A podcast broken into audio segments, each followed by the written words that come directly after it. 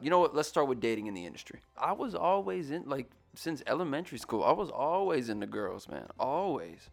Um, you know, if you go back and look at the, uh, if you go back and find the video of me on the um, "Kids Say the Darndest Things" with Bill Cosby, you know, my whole segment was about having 13 girlfriends and 13 girlfriends liking my ears. That's why I have 13 girlfriends. And then Bill Cosby took that clip to Oprah. Like that was legendary in my opinion. Like that was that was a hell of a lead up. Um, so like I said, I was always into women. I was always into girls from the jump.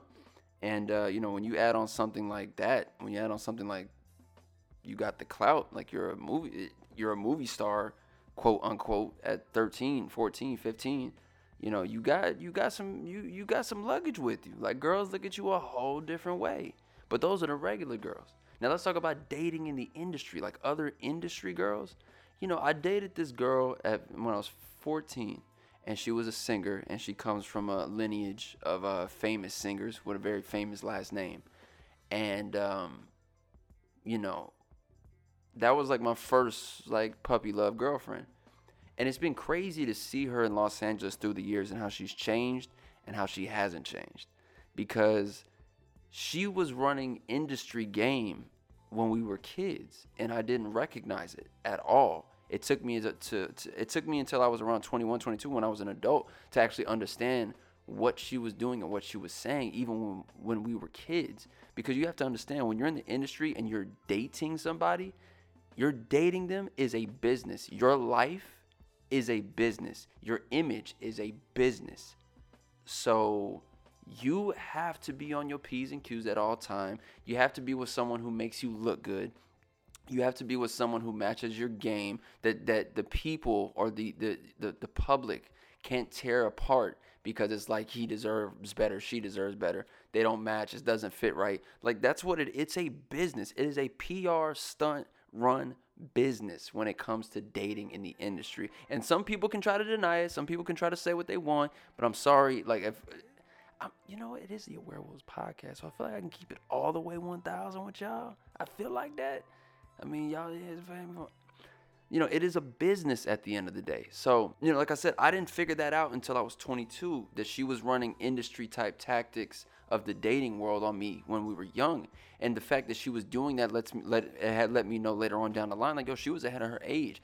So I don't know what she dealt with or what she saw before she was ever before me and her were ever dating you know, boyfriend as boyfriend and girlfriend. I don't know because whatever it was, she was hip to game and she was running it. Shout, she was on her shit. She was like, yo. So like the premieres and stuff, like when can we go? Like yo, I had a great time at the last one. Like, and I'm I'm like, oh well, you know, I'm not really into that type of stuff. Like I would rather just go to the movies, the real movies. She's like, no, but you know, we should definitely be at premieres. And I'm like, okay, that don't really click well with me, but all right, it is what it is. So that was when I was young, you know, and I, as I've gotten older, you know, I've had I've had a couple of uh, I've dated a couple of women in the industry. Um, you know, I've dated act- actresses, I've dated singers, I've dated the models, and when I say models, I mean like the real models, not you know, I'm not trying to take the shots at the Instagram models, but like the real models, like the chicks who do the the, the fashion shows and, and and work closely with designers. Like I dated some of them. I dated like two models in my life. Um, and it's hard. It really is because I'll be honest with you guys, man. You don't know. When I was younger, people used to ask, like, yo, how do you know if someone's really dating you for you? And I always hated that question because I'm like, I can fucking tell. The fuck you mean? I can I know when someone's just dating me for the money or for the clout or blah blah blah. No, you know what, bro? You there is a curtain there sometimes, and you really don't know. You really can't tell. You can't especially now, like, dog, this shit has changed. Dating in the industry is a whole different thing. You may not ever really know if a person is really rocking with you or into you, or if it's just for the likes and the looks and the followers. And I gotta be real, I keep it a G. I'll keep it all the way 1000 with y'all. If there was a chick out there right now who I knew would add value to my brand, and she was kind of interested in me, oh, I'm full force in there. Oh, I'm gonna bring it up. Let's do it. Whatever you need, baby, we gonna make this happen. Cause I need you on my team. You gotta make me look good. Because all these years I never played that game. I never played it like, oh, you know, I, I, I you gotta understand, my parents have been together since they were in high school. So I saw real love. You know what I mean? Like I saw high school sweetheart love. love, industry love, is not real love. It is a business love. Yes, we are together right now, and it's making us both look good, and we're getting money together. But one thing shifts, let one person's career kind of go down, and the other one starts skyrocketing. Guess what? Rap. You can't keep up no more. It doesn't match. It don't look right. And I'll keep it real with y'all. There's two women who I've dated in the industry, and when I say in the industry, they don't even have to be, you know, stars or you know, start have started anything or have their own clout or anything, but just are in the business.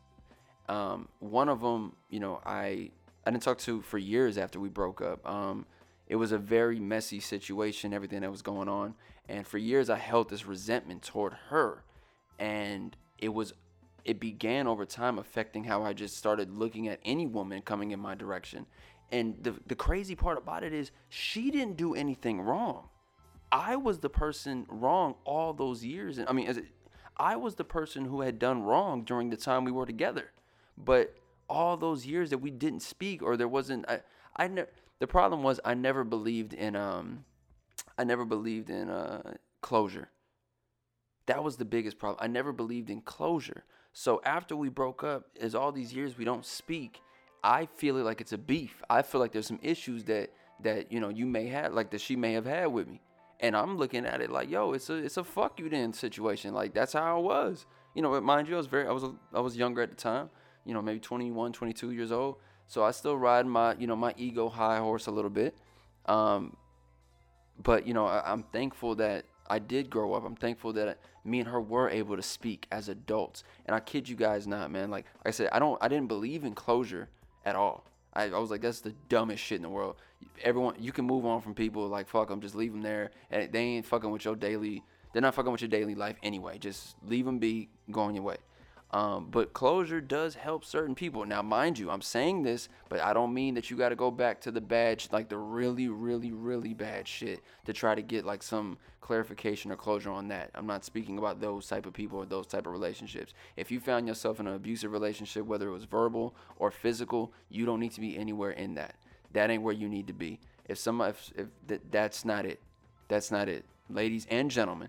If that's where that, if you found yourself in a verbal or physical or mental abuse situation, that is not where you need to be. Leave that alone. Move past them. You don't need closure. If you've already closed that chapter in your life, keep it moving down the line. But yeah, and then the second person who I dated who was in the business, you know, I kid y'all not, it is it is because of her that I am here today. And I don't mean I'm not not when I say that I don't mean on some like, you know, I, I was having thoughts of taking myself out or anything like that. Um, it was more of I didn't know what else to do. I felt I had run through all the resources. Every every bone in my body was just telling me like, bruh, it's a wrap. You've done it.